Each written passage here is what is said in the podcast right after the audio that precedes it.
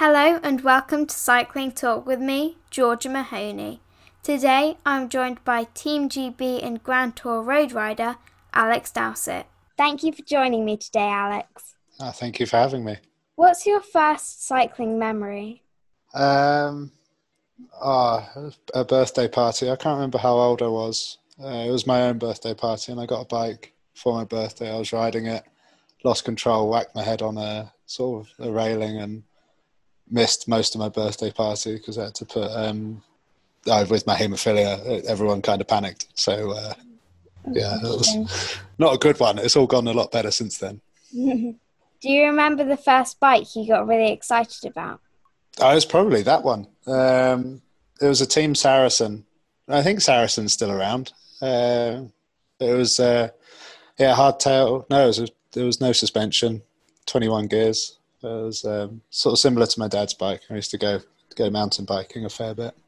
Where was your first race?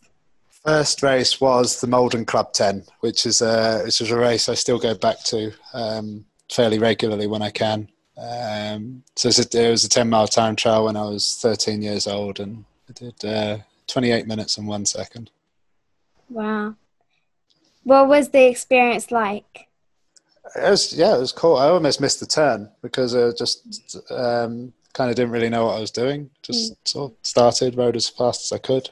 Um, yeah and then the uh, sort of guy that was uh, helping us out because my, my family is not doesn't come from cycling at all. So um, we sort of had some friends who were into cycling, Eric Smith, and he he got to the turnaround and made sure he was sort of shouting like "turn right, turn right," and then yeah. Uh, yeah, and then race back. And oh, it was just it was great. It made me want to go back the next week and try mm. and improve my time.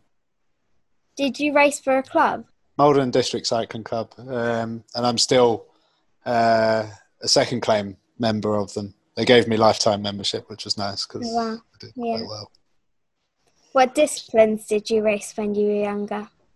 Oh, so yeah, when I was 13 and 14, uh, just time trialing. Mm. Uh, then I sort of British cycling. I got onto the British cycling talent team, and they started introducing us to everything. Really, I think I didn't do any BMX racing. I did cyclocross, road, track, um, mountain biking.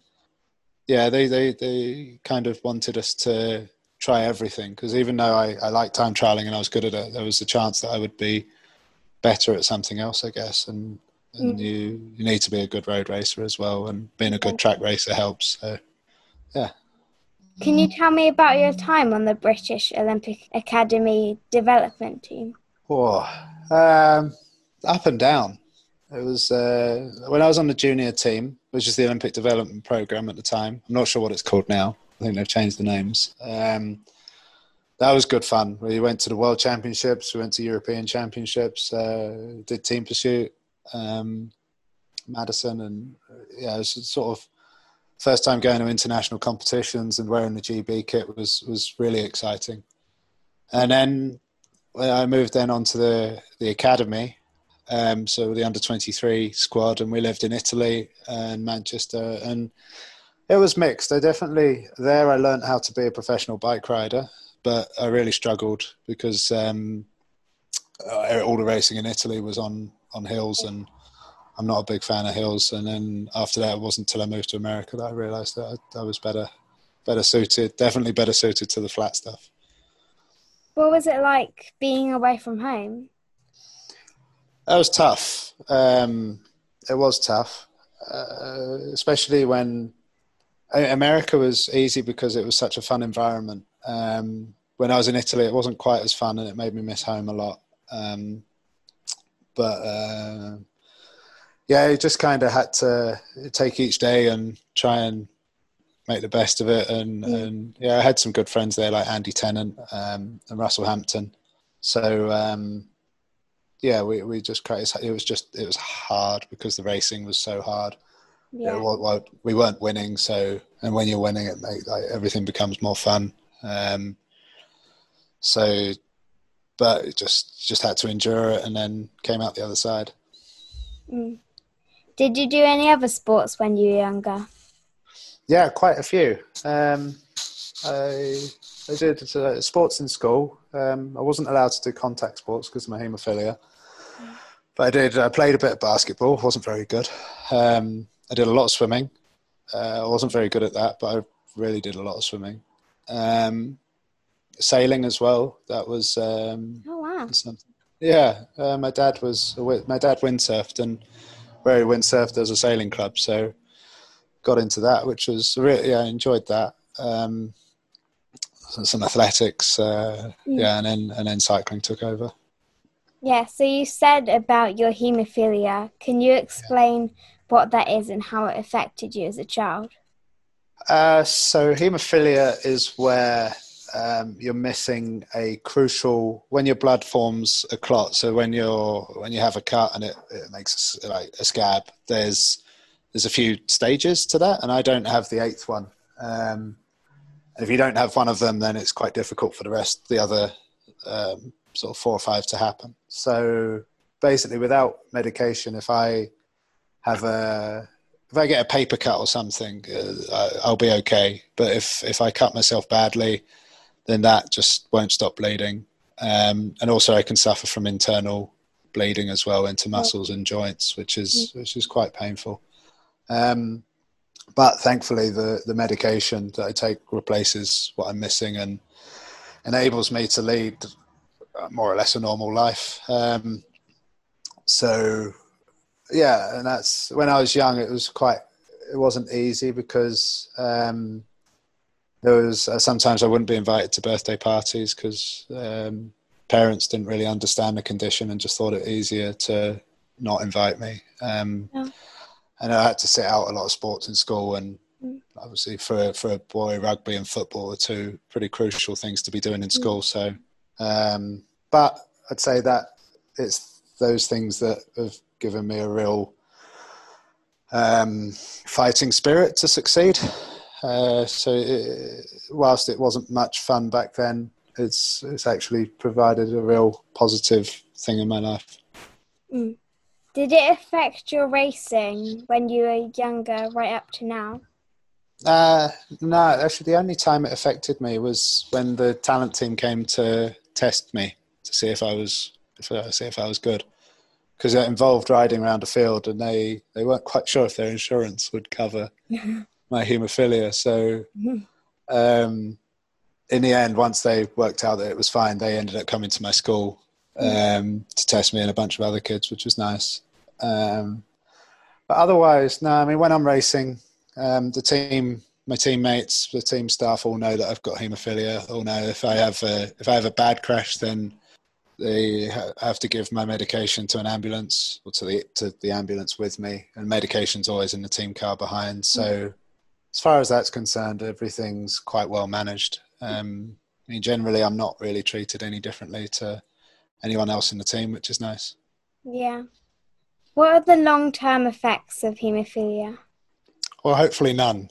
Um, hopefully, I'm not going to have any. I mean, when we were young, they said um, so I'd go for quite regular checkups. They said my life would be a little bit shorter than average, but I, I, I don't see why. So I don't think that's the thing mm. anymore because it's, it's haemophilia now is a lot better than it used to be in, in quite recent times. So, um, otherwise, I've got a little bit of joint damage in my elbow. Like, this is as much as I can straighten it, and that's as much as I can bend it, which compared to this one, um, and a little bit in my ankle, but nothing yeah, nothing nothing really affects me too much, which is nice. Yeah. So I know that you're the only elite rider that has this condition. Yeah, I think so, but there'll be more. Like, I think I was very lucky. If I was born five or ten years earlier, um, then it would things would have been quite different. I think um, I mm. certainly wouldn't be doing what I'm doing now. But so there'll be there'll be more because haemophilia now is is a much more um, it's just it's a condition that's under control, and, and kids yeah. can lead normal life with it. So. Mm-hmm. Can you tell me about Little Bleeders, your charity that supports young people with blood disorders? Yeah, so Little Bleeders uh, set up quite a few years ago because um, I did I, I, sort of toured around Europe in my off season, um, kind of telling my story and realized actually I, I can make quite a big impact on the haemophilia world because the doctors have to the doctors they have to be very informative be very um, are on the side of caution. So there's a lot of like the what you can't do um, stories being spread around. Um, but i think i could use my story to show what you could do. Mm. and that's where that's where we set up Little Bleeders because we realised we can make a difference and provide uh, support and provide like the, the, sort of more positive outlook on on life with haemophilia. Um, and then the long term goal is, unfortunately, like the medication that I take is is not it's not cheap, um, and we're lucky with the NHS. So, in other countries, like countries that sort of are not as um, advanced, I guess, and don't have the resources like the UK has with the NHS. They don't have access to the treatment, and it's without the medication to have haemophilia is quite. Um, this is, you get a very debilitating life. Yeah, you spend a lot of time on on crutches or in wheelchairs. Very different to the life I lead um, and the yeah. life haemophiliacs in the UK lead. So we would try to, with Little Bleeders, try to try to help change that to make it mm. make the care equal worldwide. It's, it's very difficult. Yeah. It sounds like a really nice charity. Thank you. what sort of training were you doing when you were younger compared to now? Oh, it's got a lot more scientific now. Mm-hmm. Um, now that we've got power meters and heart rate, almost every single pedal stroke can be measured and sent back to my coaches and the team. Whereas before, I had a when I was young, I had a coach, and we'd meet at six o'clock in the morning, go and ride for forty miles as hard as we could, and then go back home and have breakfast. Mm. Um, so it's yeah, it's become a lot more advanced. There's a lot more of it as well. We do a lot of hours. Um, yeah. So it's uh, yeah, it's just it's much more scientific. Yeah. What do you think drew you to time trialing specifically, and what do you like about it? Um, I like that the fastest person always wins the race. Mm. Almost always, unless the weather changes. But the, the, yeah, the fastest person always wins the race. Whereas road racing is much more strategic. There's, there's tactics come into play a lot more. And I, I, I, it's not like that side of things is good, but I just I prefer the purity of the time trial, and um, yeah, I, I, I like that I'm good at it. Um, I think it's, uh, I think yeah, when sort of on sidetracking a little bit, like when I was young, I was trying a lot of sports, and I didn't want to be a cyclist when I was a kid. I just I wanted to be good at a sport, and then I discovered I tried lots of sports. Um, like I said, I wasn't very good at swimming. I was okay at sailing, but I didn't think I was good enough to be sort of world class, and then started cycling, and I then realised after a national championship race, actually, it was something I was good at, and and I enjoyed that side of things. Mm. Um, and I enjoy cycling as well, obviously, but I, I, like that I'm good at it, and that's part of the love of time trialing. Mm. What do you think makes a good time trialer? Oh, um, I think you've got to be you've got to enjoy. Like, time trialing is not easy. It's you're riding on your absolute limit for anything from five minutes up to an hour and fifteen mm. for me. And you've got to be able to get a um, a sense of enjoyment or a sense of satisfaction of being on that on that limit of pain um, and and then I think you've got to enjoy the tech side of things, the how to sort of how to go fast, how to make your body and your bike and your equipment as optimal as possible to go as fast as possible. Um, so it's kind of a lot of the best time trialists are sort of uh, scientists, I guess. They they really because um, it's so quantifiable. You can um, you can kind of you can say if I if I have this power and this equipment and everything goes right, then I'll do this time, and I think that will be better than this guy's time. So, mm-hmm. yeah, I like the numbers. Yeah. So you won the under 23 version of the British Time Trial Championships in 2008 and 2009. Can you tell me about that experience? Um, I remember one of them um, because the guys that finished second and third were both a lot taller than me. Mm-hmm. And on the podium afterwards, even though I was on the top step, I was the shortest. and I'm not that. Sh- I'm, I'm, six foot tall. I'm not that short. Uh, these two other guys were very tall. Um, yeah, was, I mean, uh, they. It was nice to win those because it was in a year. It was in a, a, sort of a period of my career where I was just really struggling because we were racing in Italy. So yeah.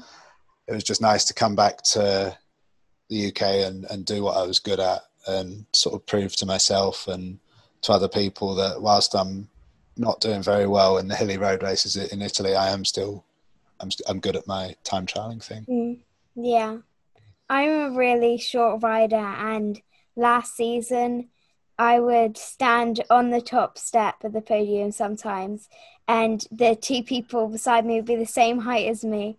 And I'm like, yeah, yeah. how am I how am I so much shorter than them? And I'll be like looking up to them when I'm talking to them. And it is it is really funny how some people are just so much taller than me. Yeah. Oh, yeah, at your age, every sort of you, everyone develops at yeah. different different levels. But I think that's quite good with cycling how everybody is like different heights and different shapes because then you because then it's something for everybody to do. For sure. Um, absolutely. I remember when i do the sort of you'd go to the tour of qatar which was a pan flat race and there'd be nobody there under 70 kilos. Mm. and then you go to like a really hilly race in spain and i think i would be the heaviest person there. Mm. So it's, yeah, just like you said, it's real nice that there's lots of shapes and sizes, and there's lots of yeah. You can be completely different rider to someone else, and, and both be very good at your thing. Yeah. Um, I remember Tour of Britain one year, um, 2011. There was a time trial stage in the morning and then a sprint stage in the in the afternoon, and I won the time trial stage, and Cavendish won the sprint stage and we went training together two days later and he he said to me he's like i went as hard as i could in that time trial and you were taking three seconds per kilometer out of me. He's like i just don't understand how that's possible. And then i said i said yeah but in the sprint i said i was there until okay to go and i couldn't go any faster and you guys then just accelerated. And i said i don't understand how that's possible. So it's nice that you know, we're all doing the same sport but we're all very good at different things. And then we're all happy for each other when they win because there's no chance of me winning a bunch sprint and there's very little chance of Cavendish winning the time trial. Yeah. So you've ridden for teams all over the world, such as Trek Livestrong, Sky, Movistar, Team Katusha, Alpecin. Team Katusha Alpecin. Yes. and now Israel Startup Nation. How does it feel being part of all these huge teams? It's really cool. Um, and they've all been very different, even though they're all at, at the same level. They've all been very different experiences. Mm. Um, it was uh, it was funny moving from Sky to Movistar and then to Katusha because we went from an English team to a Spanish team to a German team, mm. and in the English team, if you if you're going for a, say a ride at ten o'clock, um, if you weren't there at nine fifty, you were late and then yeah. Movistar, if you're going for a ride at 10 o'clock, if you were there at 10 o'clock, you were early. Uh, mm-hmm. Inevitably, you didn't leave until mm-hmm. uh, sort of 10 20, 10 30. Mm-hmm. Um, and then in the Katusha, the German team, if you were going for a ride at 10 o'clock, it was at 10 o'clock. It wasn't before it, it wasn't afterwards. So it was very, mm.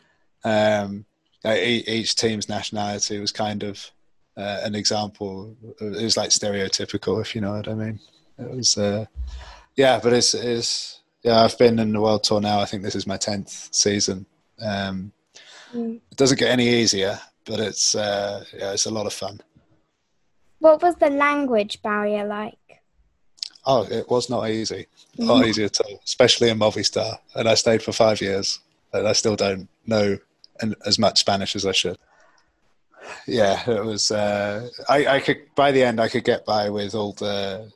I, I could speak cycling Spanish, um, but if they would start talking about like music or politics at the dinner table, then it just went over my head. Yeah. Um, and then in Katusha Alpecin, uh, even though it was a German team, um, or Swiss, it was like German. Swiss. There's a lot of German riders, and technically it was Swiss. But yeah, even though it was um, that the the common language was English, so that became very easy. Yeah. And Israel is the same. It's, it's everyone speaks English, so Mm. I, I, Yeah. it comes quite naturally to me. Yeah. I know you've had success in the Commonwealth Games and European time trials before your first Grand Tour appearance at the Giro d'Italia.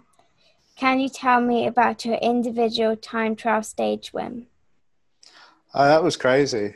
Um, I, I definitely didn't enjoy it as much as I should have done because because it was my first Grand Tour, and I think now that I'm a bit older, I realise the significance of um, like just how how big Grand Tours are and what um, uh, what's the word how just how big it is to have won a stage of of a Grand Tour. Um, it's kind of career defining. Like you know, we're what it's seven years now, and like people still like when you're introduced at a race, it's like Giro d'Italia Grand Tour, it's like stage winner. It's that's the thing Yeah. that people remember you for in in cycling, um, which is crazy. Uh, but at the time, it was um, I didn't uh, I hadn't recce'd the course. Um, it was a long time. It was one of the longest time trials I'd ever done, and it was on stage eight. So I, I was tired. Like the Giro Mm, d'Italia yeah. was really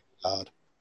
Um, but I just set out. I rode as hard as I could. I rode a quite a smart race, and and yeah, then sat waiting for two and a half hours, basically waiting for Bradley Wiggins to come in and see if he'd beat me or not. Um, and he didn't, which was which was great. So yeah, it was. Uh, my whole family was there, and yeah, it was just pretty surreal. I know you also had a great result in the team tri- time team, Team time time, trial. trial that year. Yeah, How is that different from the individual time trial? there's a lot more pressure. Um, there's a lot more pressure on a team time trial because in an individual time trial, if you get it wrong, it's only really yourself you let down, um, and it's yourself that suffers. But Yeah. when you've got five or seven teammates with you and you mess up, you know it's you're letting them down as well, and you're Mm. letting the whole team down. So there's a lot more pressure to get it right. Um, the first few team time trials I did, I was super scared, um, super nervous, and then as I've done more and more, I know that I, am I'm good at team time trials. Like is, is something that I can do well. So I know that I can I can help um, be one of the sort of lead leaders in a team time trial team, which is nice. Um, and yeah, we got on the podium one year at Movistar in the in the team time trial, which was which was massive, and that was oh, was, I just remember it was really hard because we had a tailwind for the first half, and it was so fast. Uh, It's good. For, it's good fun, and when it all goes right, it's one of the best feelings in the world because you just you're riding at 35, 40 mile an hour, and Mm. it's kind of you're sat inches off the wheel in front in the slipstream, and yeah, you just got to get everything everything right. But when it does go right, it's a great feeling. Mm. When did you decide you wanted to attempt the one hour record? I so they the, I decided to do the hour, I wanted to do the hour record when they changed the rules. Um, the UCI uh, back in before 2015, the rules were that you'd have to do it on the same bike as like Eddie Merckx did, which is a steel bike with like spoked wheels, and it's just not very. Uh, it's just not something that anyone wanted to do. Yeah. Um, and then they, they so they allowed us to use modern day equipment, which suddenly made the hour record, or certainly Merckx's hour, hour record, very easy to beat. Um, but they also meant that a lot of people were having a go. And I said to my team, I was like, I said, why don't why don't we have a go? And then I remember I went and did a, a test and oh, about 20 people turned up and suddenly I was like, oh God, Alex, what have you got yourself in for here? um, and yeah, and then I, we were going to do it in February and then I fell off and broke my collarbone just before, like a month before. So we had to postpone it till May and then, then it all went to plan. Hmm. Um, it was good fun. Can you explain how it works?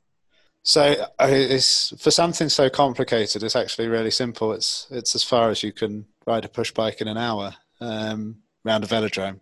So yeah, you you start from a standstill, and the clock starts, and you you ride as fast as you can for an hour. But um, it gets complicated because you want to like you've got to stick to a schedule because you're riding a the bike's got one gear, so you can't change gears. So if you have to pick the right gear, um, so that you're not spinning too fast, but you're also not spinning too slowly, um, and then you uh, and then there's a lot of work on the equipment to make it go fast as fast as possible. So I spent a lot of time in a wind tunnel.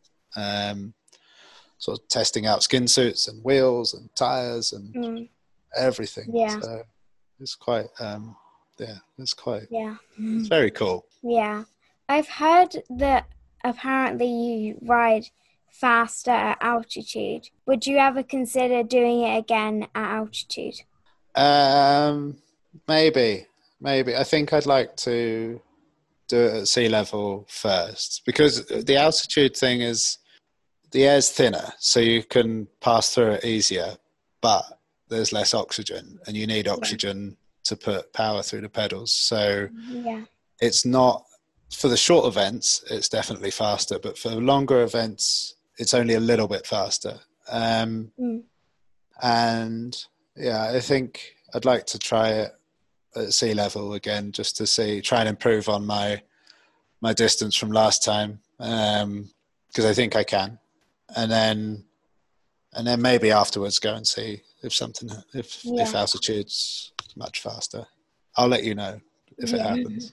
How did it feel to be selected for the Tour de France? Oh, scary. it's like, yeah, it is kind of. I got. I was selected for it in Movistar when uh, after I broke the hour record, and I was not ready. Um, I like all my training that year had been based around riding as fast as I could for one hour, not for three weeks. Yeah. Um, so I was Albert's here. Um,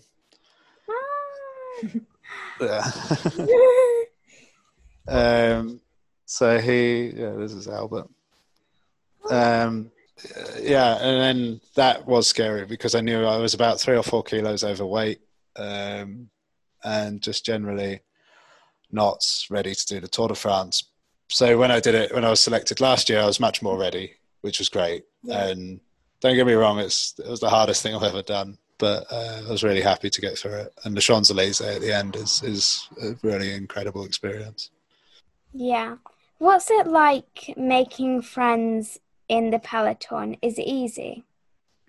Yes, kind of. uh, it depends what kind of bike rider you are. Like, there's some guys who are dangerous in the bunch, and then they're not liked so no one really wants to be friends with them. Um, yeah. So I like to consider myself as a safe rider in the bunch, and I have quite a few friends in the peloton, which is great. Um, because there's a lot of time spent racing where you're just you're kind of rolling along quite easy, waiting waiting for the end, really, waiting for the race to really start. Like if you if you do a 200 kilometer race, it's not um, sort of 200 kilometers of like flat out racing. It's, it's generally first half an hour might be quite fast, and then it settles down for kind of two two hours, and we yeah. have a chat, eat some food, drink some drinks, um, and then the racing starts again. So yeah, you kind of I catch up a lot with mm-hmm.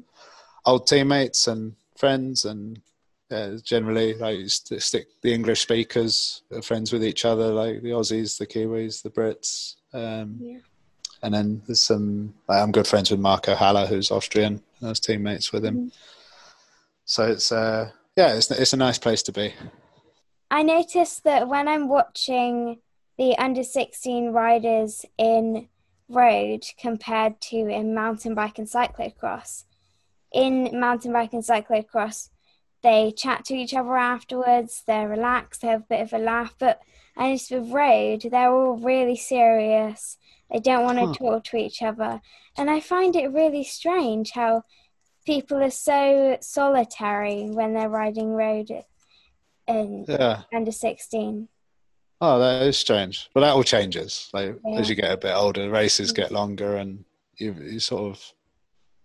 I think when when you're young and a road rider, is I've noticed it's there's some young road riders who are extremely serious and and far yeah. too serious actually when it's meant to be.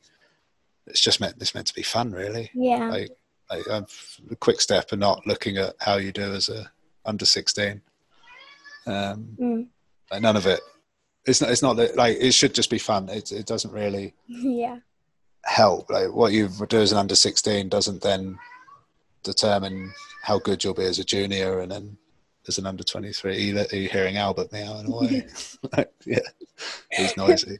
My cat's like that. Yeah he's he's either hungry or he wants to go outside or he just wants some attention.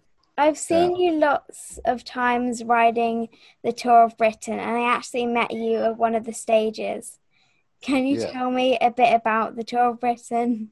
It's it's really nice. The, the Tour of Britain's great because um, don't actually get to race in the UK much. It's uh, it's kind of the only time of year now with the Tour de Yorkshire um, as well. It's kind of the only time you get to race in front of home crowds, and the crowds are always huge at the Tour of Britain. And it's nice because when I was in Movistar, they like the Spanish riders that would come, like Tour of Britain, when you compare it to the sort of the Grand Tours, it's not it's not a big race, but um, it's it's like it's not a big race in the calendar, um, mm. if you know what I mean.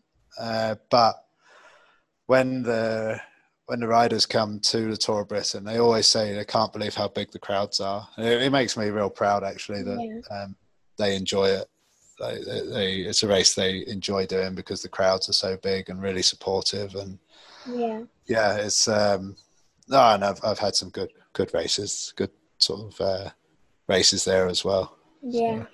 I can't remember I think it was 2018 there was a stage that finished like the town where I near I live in and okay I can remember there were so many people that were just st- stood there watching and when I saw pictures of it, you could see everybody was like crowded around the banks. And so I think it's really nice. Even the people that aren't that interested in cycling were really excited that it was ending in our area.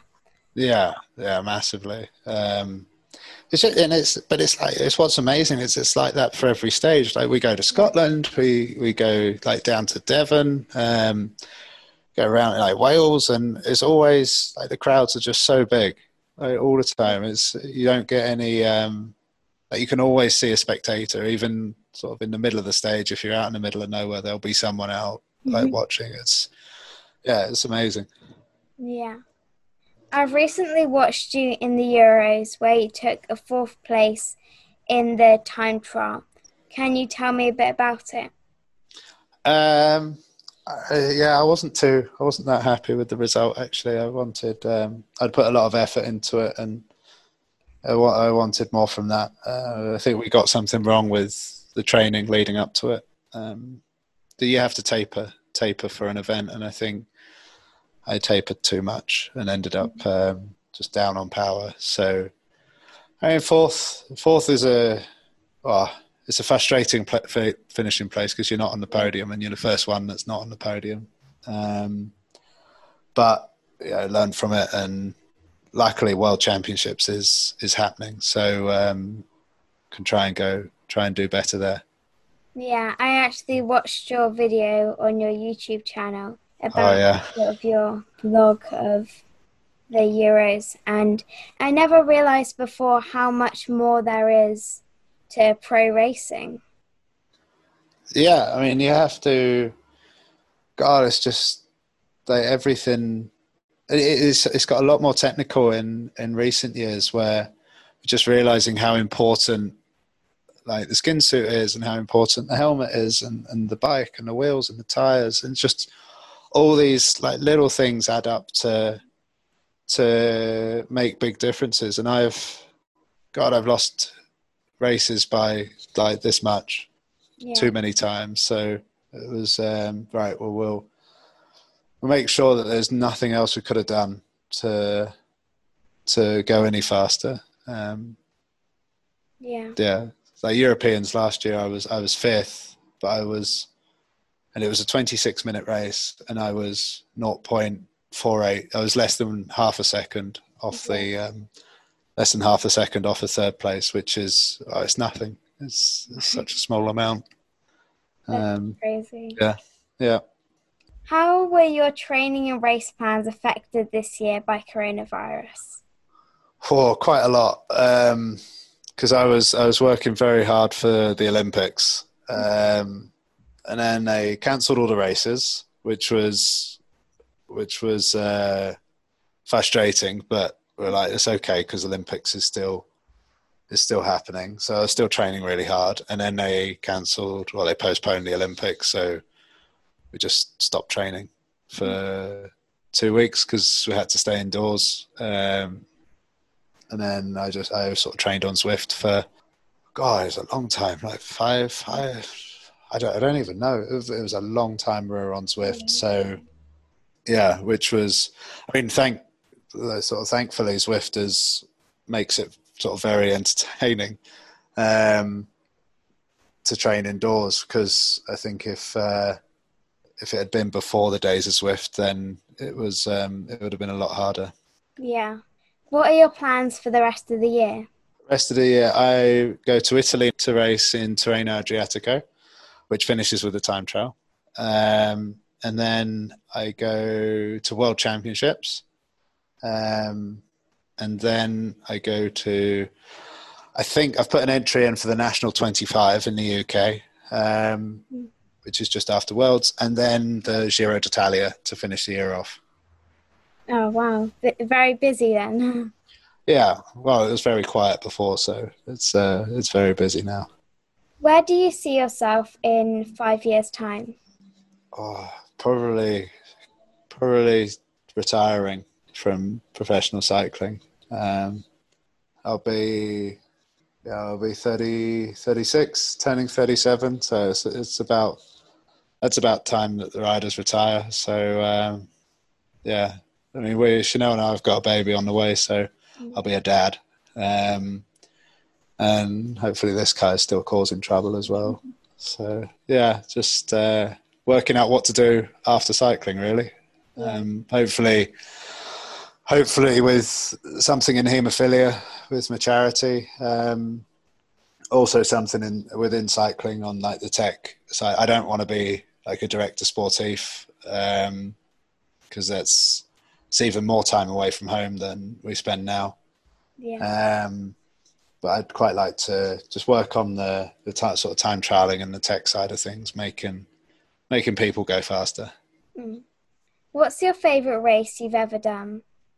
Oh, um, the Tour of Britain is is just good fun for the crowds and racing on home roads, but I really like the Tour de Romandie, which is in Switzerland, um, normally in kind of April time, because they always put in. There's always two time trials, and they're always uh, bonkers. Like lots of corners, mm-hmm. cobbles. It's usually raining, um, and I, I, it seems to suit me. So I, I, really enjoy that, and it's it's a nice part of the world to race on. The roads are really smooth, and um, the hotels always very good. So yeah, that's uh, that's my favourite.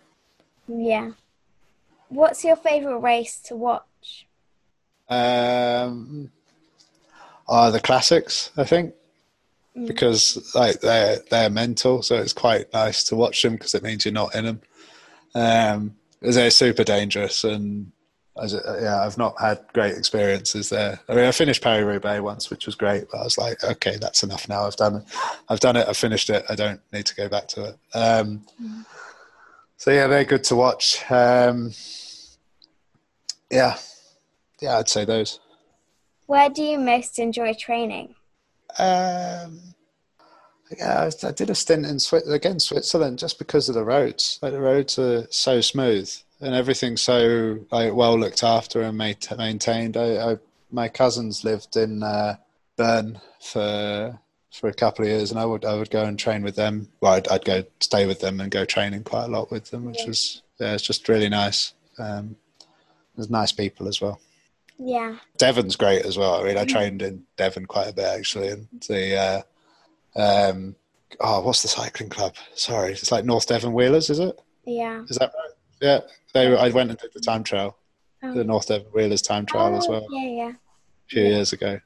Yeah, yeah I um I live in Devon and I think it's such an amazing place, especially where I live. I don't realise that there are some incredible views. Like I can go a mile down the road and I see this amazing view. It's it's so yeah. beautiful. Oh, it's really nice. I took um, uh, two years ago. I wasn't selected for the tour, and my team told me to take seven days off and and like not ride my bike at all. And Chanel was like, "Let's go on holiday." I said, "Yeah." She wanted to go to, I think, like Greece or know, south of France, somewhere like that. And I was like, "Nah, we're going to Devon." and uh, we went. Uh, yeah, stayed in Croyde. Um, it was great. She loved it. She's from New Zealand, so she said it was. It reminded her quite a lot of New Zealand, just very green, nice beaches, and yeah. by the sea. Uh, Is there a race you haven't done but you'd like to do? Oh, oh before this year, I'd have said um, Strade Bianche, which is the gravel race in, in Italy. But I, I, I did it this year, and it was crazy. Um, it's good fun. It was a lot of fun. Um, it was mental. Um, so yeah, that one's. I've done that now. Um, I guess the Vuelta, actually, the Vuelta is one of the only races I haven't done. Um, I've never done Paris Nice or um, what's the País Vasco, and I don't ever want to go to País Vasco either because it's just all uphill. Um, but yeah, Paris Nice would be cool to do. But yeah, the Vuelta just to just to do um, just to do all three Grand Tours. Um, yeah. But the, the problem with the Vuelta is normally it always clashes with the Tour of Britain, and oh yeah, uh, yeah, I was. I'm usually I'm Movistar. I was the only Brit, so I had to go to the Tour of Britain. Um, and then Katusha Alpecin, I went. Uh, we had Harry Tanfield as well, but uh, and they sent us both to the Tour of Britain. So it's yeah, um, yeah one year. Mm. Tell me about some of your bikes from your pro career. Oh, um, unfortunately, we don't get to keep them. I've only kept one, and that was the hour record bike. Um, and they didn't even let me keep the one I broke the hour record on. They gave me the training bike, which was quite worn out. Um, so, yeah. Otherwise, we we don't we don't get to keep them. Um, I think one of my favourite bikes though was when I was in Trek Livestrong. Um, it's quite a funny story actually. We raced in uh, where is it, Oregon, and after the race, one of the bikes came off the road. We, my teammate and I were first and second in the time trial. He was first, I was second. Um, and one of the bikes then fell off the roof rack and went under a lorry. And I was like, please be his, please be his, please be. And it was mine. Um, so I ended up keeping, and it was like the manager was carrying it like this, the whole bike. It was absolutely destroyed. Um, so I ended up keeping a small, like just the down tube. Um, and then Trek sent me, they just released their new bike um, like a, a, week or so before, and they sent me one of them. So suddenly I went from sort of losing, having my bike destroyed, having to having the best bike in the team, um, which it was very, it was back in yeah, 2010. There was a team called Radio Shack, which was, uh, uh, it was Lance Armstrong's sort of comeback team. Um, yeah. Which at the time was great, but obviously none of that ended too well. But um, yeah, it was a very, very good looking bike. Mm. Who's your favourite current rider? Uh, favorite as in if I was a, a fan, or favorite as in yeah. like one as, of my mates. As a fan. As a fan, um, mm, mm, I think Alaphilippe, just the way he races, Yeah. I think is uh, that there's no. He's completely unpredictable, um, which I think is fantastic for racing. Like nobody is like last year and this year. I think he's on his own a problem to Ineos and Jumbo Visma because of how unpredictable he is, uh, Yeah. which is great to watch. Who's your favourite rider of all time? Oh, of all time, um, I don't know. Uh, like, Graeme Obree was a bit of a legend. I don't know if you've seen the film with him. He was a he was a very odd character, but he like he was um, yeah he won a lot. Uh, he broke the hour record. He he built his own bikes as well, which was pretty incredible. And he was very very ahead of his time in terms of um, like aerodynamics and, and everything. So he, he created some. Uh, he, I think he just had a lifelong battle with the UCI because he'd make something new and the UCI would be like, "We don't like that. You can't use that." And then he'd make something else that was new, and the UCI would do the same. So, yeah, he was a he was a big character. He sounds very interesting. Yeah, What's the name of the film that he's in? uh, the flying the Flying Scotsman. Oh, Uh, I'll have to definitely um watch that.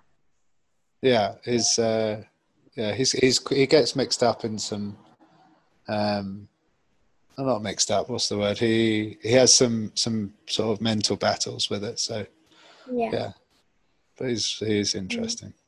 Out of all the teams you've been on over the years, who have you most enjoyed riding and training with? ah Marco Haller um Austrian Austrian guy. We roomed together in the Tour de France and we uh yeah we we just we get on really well. So um yeah he's been he's been my uh, favorite sort of training training partner. And then after the race is finished he's quite a good party partner as well. So it's uh, yeah we just we get on very well. My dad's friend sent him a link to one of your YouTube videos about young rider development. I found it really interesting and I would recommend riders of all ages and parents to watch it. Can you tell us some of your advice for young riders? Yeah, I mean, I did those videos because I get a lot of um, messages from people don't maybe just a little bit older than you, and asking about like body weight and watts and like training, and I, I was just I was like, we're missing this kind of missing the missing the mark here. It's like I was saying before, like bike riding right now should be fun. Um, it actually doesn't really matter if you win or lose. Uh, Yeah. just you, you have to enjoy it. It has to be a sport you enjoy because it gets when you get older, it gets really hard, and if you don't enjoy it, then you're not going to last long. Um, Yeah. so I think that was one of my main takeaway. I mean, I, I I talked a lot about specifics, but that was one of my main takeaways from it. Was just it's like you like have a bunch of friends at the races that you, you look forward to seeing. Because cycling can be such a fantastic social sort of uh, social scene as well. Um, so and yeah, not to get too just not to get too serious about it yet because there's there's so much time. Um, and this was for juniors and under 23 uh, juniors and under 16s i mean when you get under 23 you have to you have to think about it a bit more. Um, but it's yeah you got to learn how to race as well. Like i think power meters and all the numbers you can have can be a bad thing as well because you you just end up and, and coronavirus actually didn't help much because suddenly it was all all anyone had was how how much power can i produce? And it's um you kind of lose you lose sight on on racing. Like look at Alaphilippe, like Yeah. going back to him, he is not someone who uh, can. Know, perhaps he might not be as good as Roglic or uh, Egan Bernal in terms of putting out like, a certain amount of power and being a certain weight, but he'd outrace them. Um, yeah, and I think it's you need to learn that. Albert agrees. Yeah. You've got five minutes before you head down to the start of a race. What's on your playlist to get you motivated? Oh, um, it changes a lot. Uh, it's got to be quite upbeat. Um, but I, I very much like what I like at the time. Um, I can have a look now and tell you actually, because um, there is a playlist for warming up. Um, there's some Kygo on there, which is like a Yeah. tropical house. Um, One Republic's on there. Um, Stereophonics as well. Um, yeah. Thank you so much for coming on today, Alex. Ah, thanks for having me, Georgia. And congratulations to you and Chanel for your baby. Thank you. Thank you. It's going to be mental, I'm sure. How do you think Albert will feel about it? Oh, actually, it was Albert was the first one to um, to sort of uh, realize it um, because I think, uh, and we looked up on it. Suddenly, he just like out of nowhere. Like, when we sleep, he doesn't. Occasionally, he'll sleep at the end of the bed, but often he sort of doesn't come in the room. And then suddenly, he just started sleeping on Chanel's stomach, which he's never Oh. done before. oh, Um, okay. So they can sense the cats. There's a slight change in smell with the sort of changes in hormones and stuff. So, um, yeah, we didn't think any. So we are just like, that's a bit weird. And then, yeah, a sort of a week later, we found out, and we are like, that's what he was doing. So, yeah, I'm sure. I'm sure he will be. I don't know what he'll be like. He'll be all right. Chanel will make sure that they're best friends, whether he wants to be or not. I really enjoyed talking to Alex, and I found it interesting about his haemophilia and how he dealt with it as a child but didn't let it stop him from becoming a professional cyclist. I hope you all enjoyed this episode. You can check out our Instagram at cycling.talk.podcast, and you can find my podcast on Spotify, Acast, and via my website. See you on the bike.